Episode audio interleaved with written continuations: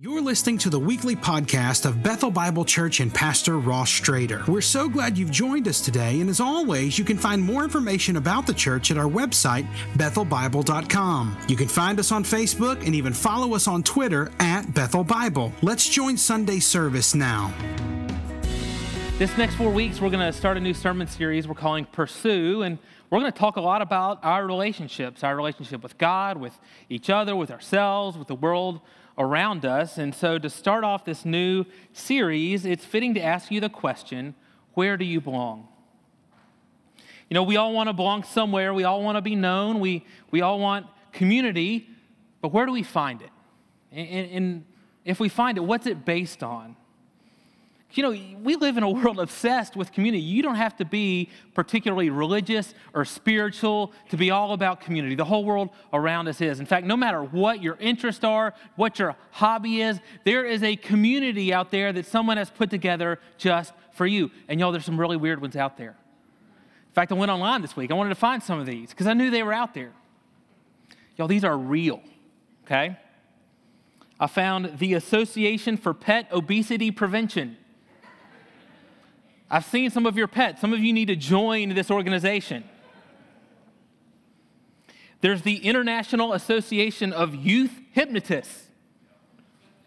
Sounds like a really bad idea for a bunch of kids to be running around hypnotizing people, but there's enough of them apparently. Here's one, the Obedient Wives Club. Formed in Malaysia in 2011, this women's-only club was set up to teach wives how to be submissive to their husbands. It's an option. It's out there. I'm just saying. You know, a lot of these communities are filled with people they've never even met. They don't meet in person. They're all online. I found one of these online communities. It's called Birds with Arms, made up of people who enjoy photoshopping arms onto birds. I brought some of their handiwork to show you. There's one masterpiece here, hanging out at the beach. We've got another one, I think. This gunslinger here. Yeah, what all of these crazy organizations, communities tell us is what we already know about ourselves.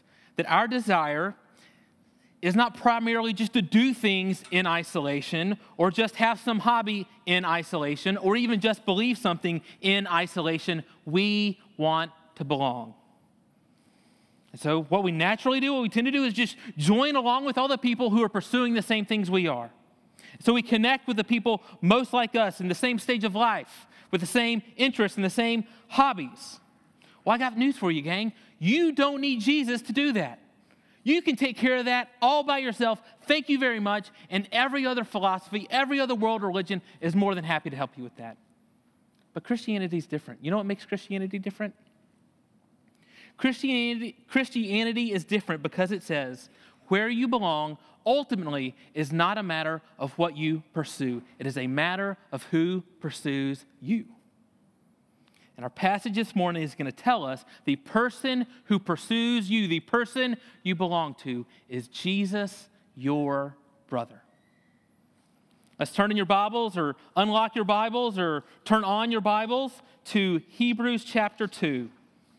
Hebrews 2, we're going to read verse 5 through 15. We'll read through the passage. It's kind of long, so stay tuned in, and then we'll talk about it a little bit. Starting in verse 5.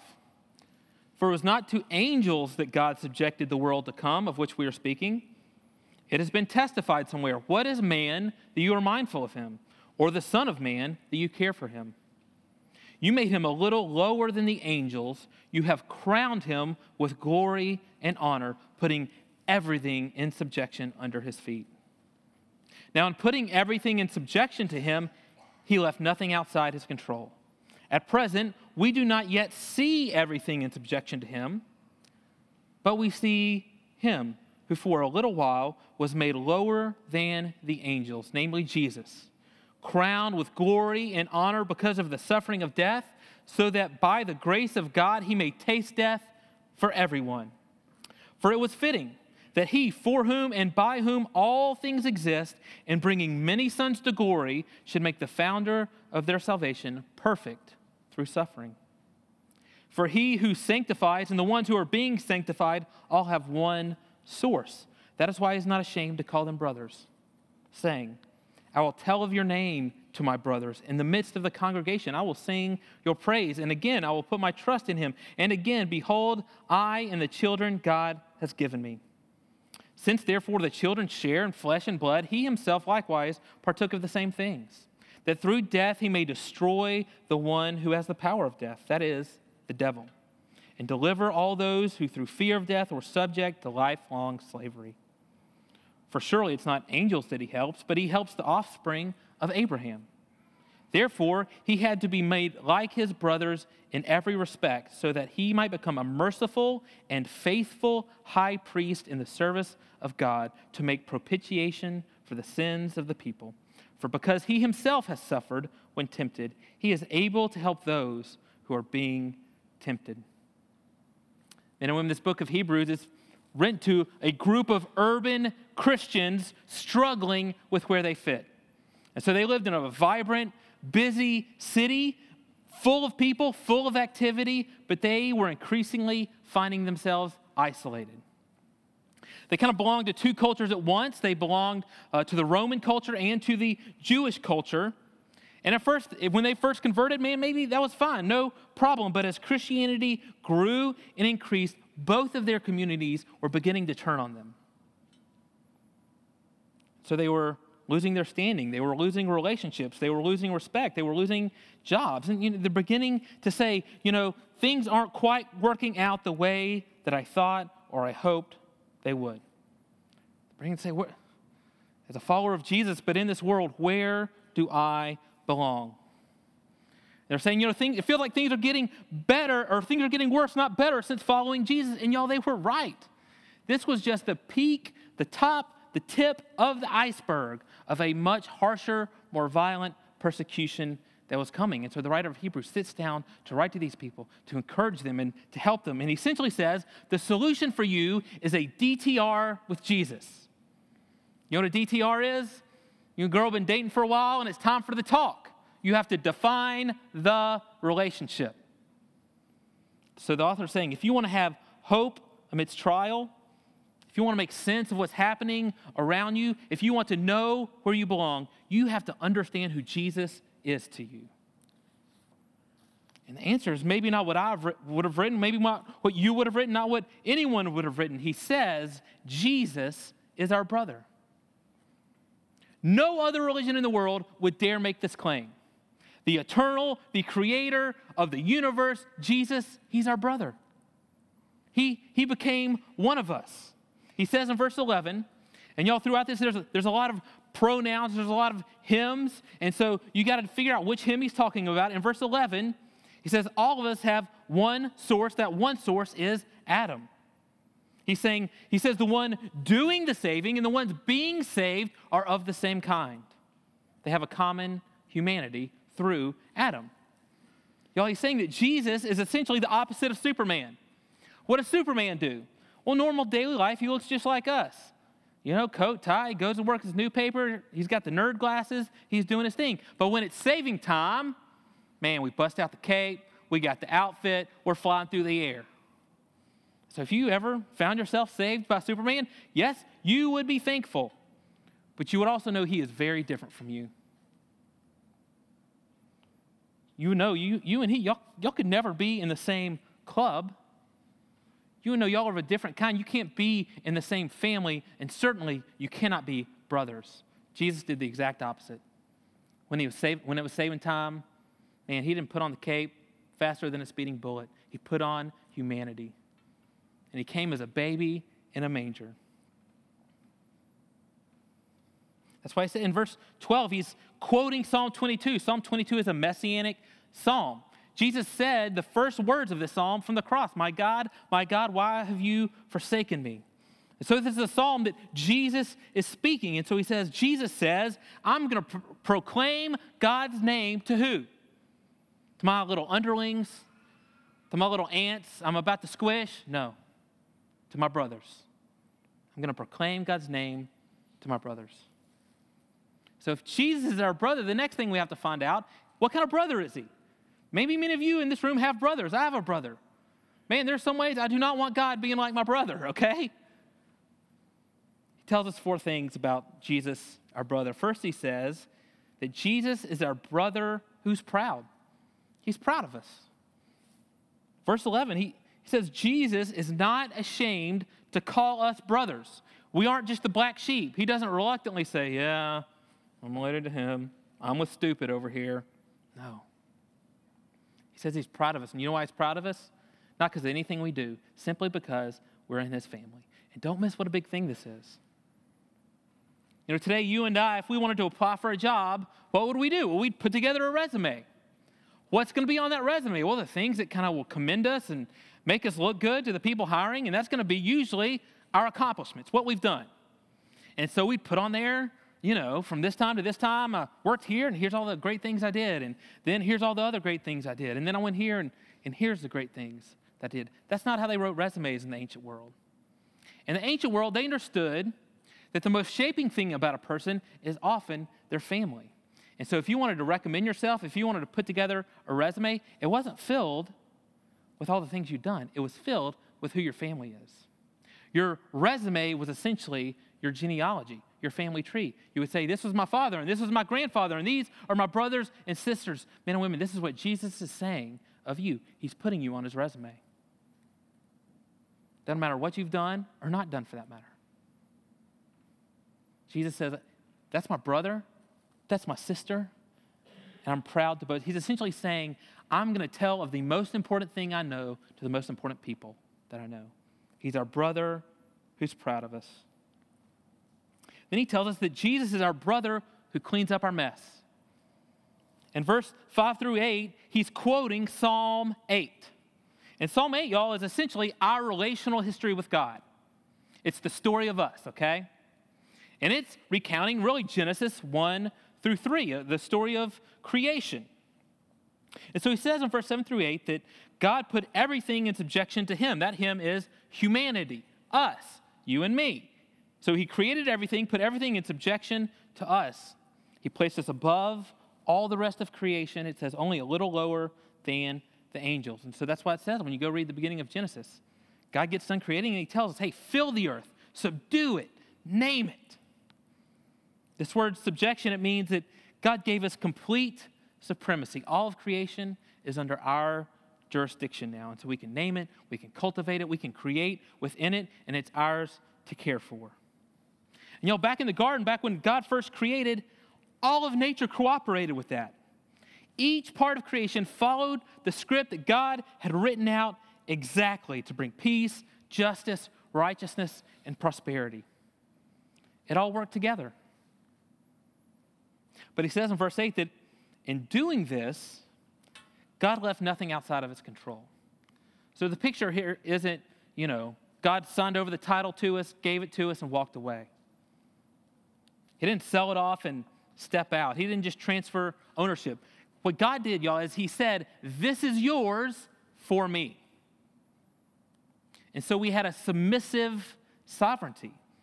We have authority, but it's under his dominion. And y'all, while we were in that divine order, we were in perfect relationship with God, with others, and with all of creation. He says in verse 8, and this is the mother of all understatements. He says, well, but at present, we do not fully see everything in subjection. He's saying, is this what you see when you look out your front door? Everything in God's perfect divine order and perfect relationship? Well, y'all, they didn't either. They were losing jobs and property. They were being persecuted, arrested. They were experiencing sickness, divorce, natural disasters, loneliness, isolation, misunderstood. Why is that? How did we get here? Well, Genesis 3, sin. We did the one thing God told us not to. Now, why on earth would we do that? Well, it's because we wanted authority, but not under his sovereignty. We wanted to be our own gods. So you know when the devil came up and said, hey, listen, guys, you can do whatever you want, and the only price is a broken relationship with God, we took that deal and we set our money on the table. But there's something we didn't count on necessarily. See, in losing his authority, we broke all of our relationships.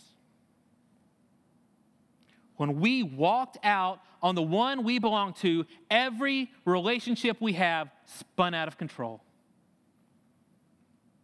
So you want to know why it's hard to find community? Here it is. Sin. Our relationships are broken. Our relationship with God is broken. It made us his enemy. It put us in constant competition with him for who's going to be boss. Our relationship with one another is broken. And this one's so obvious, it hardly needs illustrating. Does anyone here not have a broken relationship somewhere in their life? Broken marriages, broken families, tension, friction, disagreement in our relationships and at work and at church and in our neighbors. Y'all, even our relationship with nature is broken. Nature no longer cooperates with our dominion.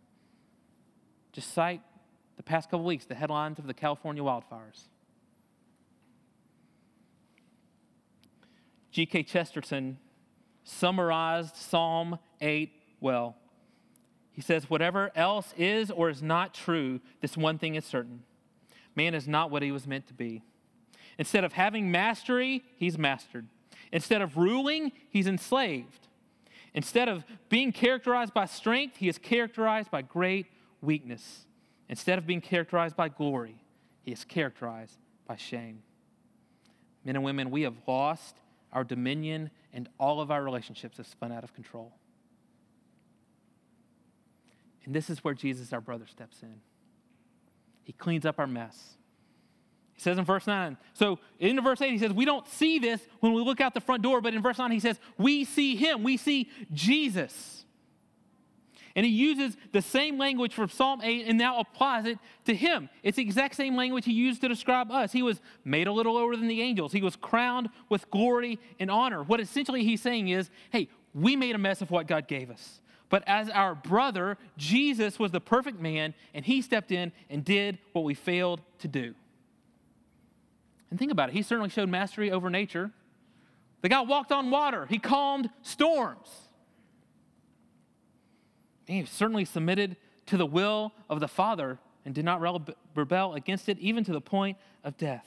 And he says, the Bible says, when he returns, he will make all things right. He will restore and redeem every broken relationship because he will restore that divine order. He will clean up our mess. That's why in verse 10, he calls Jesus the founder of our salvation. That word founder is a rich, packed with meaning word.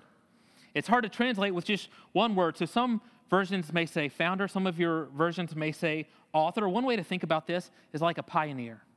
He's the pioneer of our faith. What's a pioneer? Well, a pioneer is one who goes first. He's the first one, but he goes first in order to open the way for others to follow.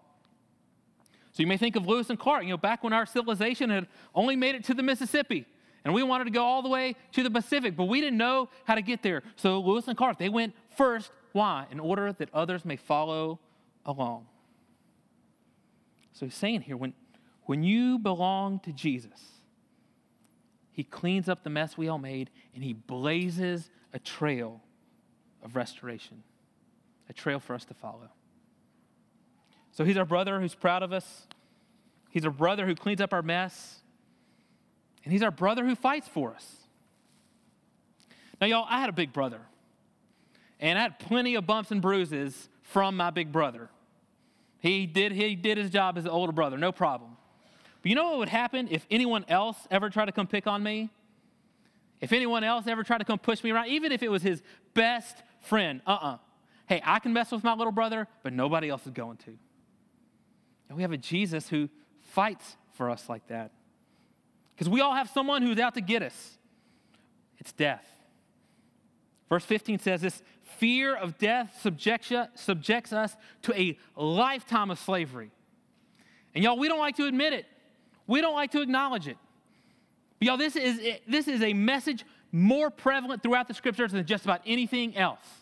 In almost every book of the Bible, Old Testament, New Testament, almost every genre, it repeats this same message over and over and over again. You're going to die. And yet, you know, I've been in a lot of your homes. I've never been in a living room that has any one of those hundreds of verses, like on pallet wood, painted in fancy cursive letters, displayed on the wall, you know, your life is a vapor, you're going to die. We don't like those verses. Man, we fight. We fight against it. We fight against it by trying really hard to matter. So we think, man, if I'm this important or this loved or this prosperous, this safe and secure, this healthy, surely I can fend off death. We want to be known. We want to be remembered. We want to live. But death says, I'm coming for you, and you are powerless to stop me. It's the one thing we all have in common. But our brother Jesus fights for us. In verse 14, it says he destroyed death. How? Well, it says by going through death, he destroyed death. Verse 9 says he tasted death. That means he took it in. He experienced it. In the same way, if I'm cooking something, I hand you a spoon, I say, here, try this. And man, and you take a big gulp. That's what Jesus did. He experienced death. And this passage says that death, it did something. It accomplished something. Verse 17, it says, Jesus, through his death, became our propitiation. See, the reason we are all enslaved to death is because that's what we deserve. That's the penalty rightly due all of our sins. But Jesus being the propitiation means he was the substitute payment. He paid the debt so that we no longer have to. But then he did something else. He resurrected. He still lives. He lived again. So the way this passage puts it, it says he went into death and then went through it. This passage is saying Jesus essentially did a Kool-Aid man through death. Y'all remember the Kool-Aid man? Oh, yeah. Bust through that big brick wall with some Kool-Aid. This is us. We are behind this brick wall of death and can't get out. And Jesus busted right through it and rose again. Remember, he's the pioneer. He's the one that goes first so others can follow. So men and women, because Jesus, our brother, fought off death, here's what that means for you. If you are a child of God, you are on a journey not to death, but through death to glory. That's why he says in Verse 10, he accomplished this amazing salvation for us. He says in verse 10 that through the suffering of death, he brought many sons to glory. And this would have shocked the Jewish readers because to the Jewish readers, God's glory was something only God could experience, only something God could partake in. And so maybe I could make God's glory known in the world around me. I could kind of be God's spokesman, but I could never belong to him. I could never be part of his family. I could never be a son of glory. But because Jesus fights for us, you can. So he's our brother who's proud of us. He's our brother who cleans up our mess. He's our brother who fights for us. And finally, he's our brother who knows us. And this is maybe the most surprising of all. You know, this passage reminds us 6 times that Jesus suffered. 6 times. Must be important. He says in verse 14, that Jesus partook of all the same things we do. It says in verse 17 that he was made like us in every way. That means, men and women, there's nothing you have experienced that he hasn't. And think about it. Have you ever felt betrayed, misunderstood? Jesus entered Jerusalem on a Sunday to a pep rally. I mean, it was like the American Idols when they go home episode, right? Jesus coming home, everybody cheers his name, there's a parade, there's palm leaves. They are so excited about Jesus, and by Thursday, they are beating the life out of him. And that same crowd is demanding his murder. Have you ever felt isolated, lonely? Well, right before all this suffering started, Jesus' closest friends decided to take a nap. And then when he was arrested and they started to beat him,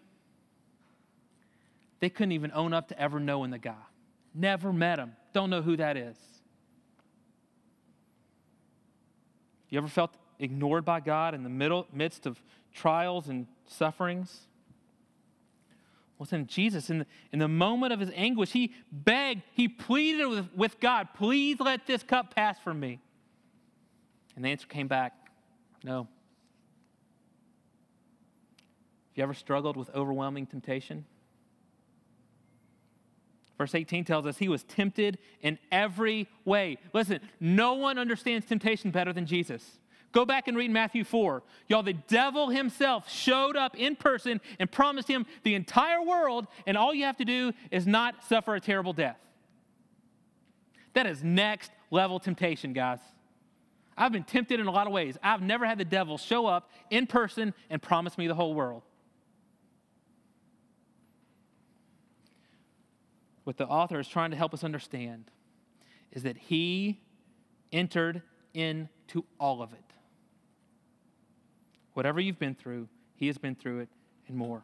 You know what this means? This means you can trust him. This means you can rely on him.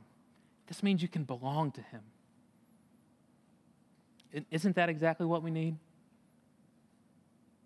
You know, if you've ever been through a life-altering event, in the middle of that, someone may have come and sat next to you in your home or in the hospital or the funeral home or the prison or wherever it was. And that person may have been well-meaning and loved you very much and done everything they could for you. But there's a big difference between that person and the person who can come sit next to you and say, I know. And they know because they've been there too. You know, that I know we can trust.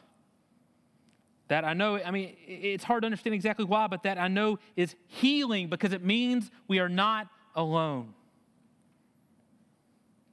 In our darkest moment, Jesus, our brother, sits next to us and says, I know. I know. And he does. So y'all, Jesus is a lot of things. He's our God. He's creator. He is eternal. But the thing that helps us belong to him, really be known by him, is that he is our brother. He's our brother who's proud of us, our brother who cleans up our mess, our brother who fights for us, and he's our brother who knows us. And that presents each person here with a couple very important decisions to make. You have to decide, and these decisions will set the trajectory of your life. The first thing you have to decide is you have to decide what relationship will define you. Where do you belong? Who's your squad going to be?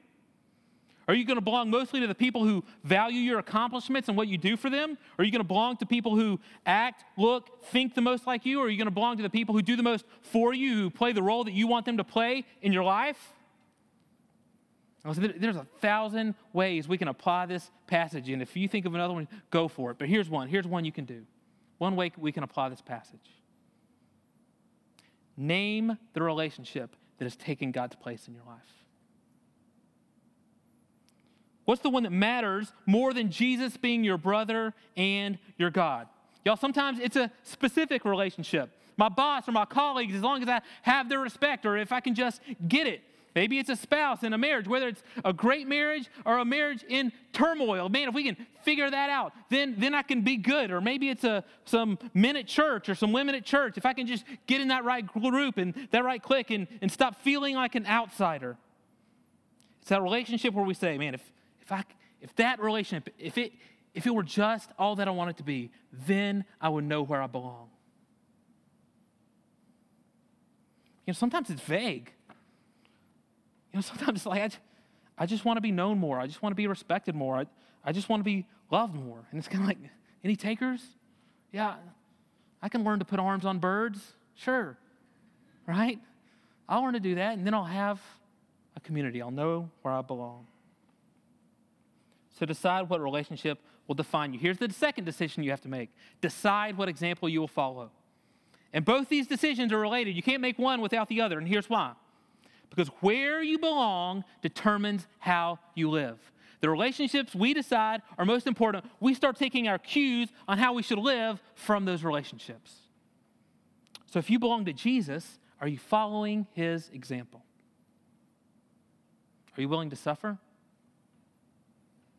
You know, this one's hard for us. It's hard for us because we live in a culture of fixes and options. So whatever ailment I have, whatever's wrong with me, man, there is something that can fix it. There's something I can buy or a drug I can take or an oil or a book or a podcast that I can listen to that'll tell me how to fix it. You know what? And if I don't like where I am, I've got options. Whether it's restaurants, churches, people, channels on the TV. Man, if I don't like this, I've got plenty of options. I can shop around. In a culture like that, suffering becomes simply a problem to fix. You have to be so careful because that is a core tenet of the prosperity gospel, and it is a lie. Verse 10 says it was fitting for Jesus to suffer. He's saying it was an integral part of God's perfect plan. It wasn't by accident. It had to be done. It wasn't something to be avoided. It was something God was using for his purpose in his divine order. So because you belong to Jesus, are you willing to suffer for God's glory like he did?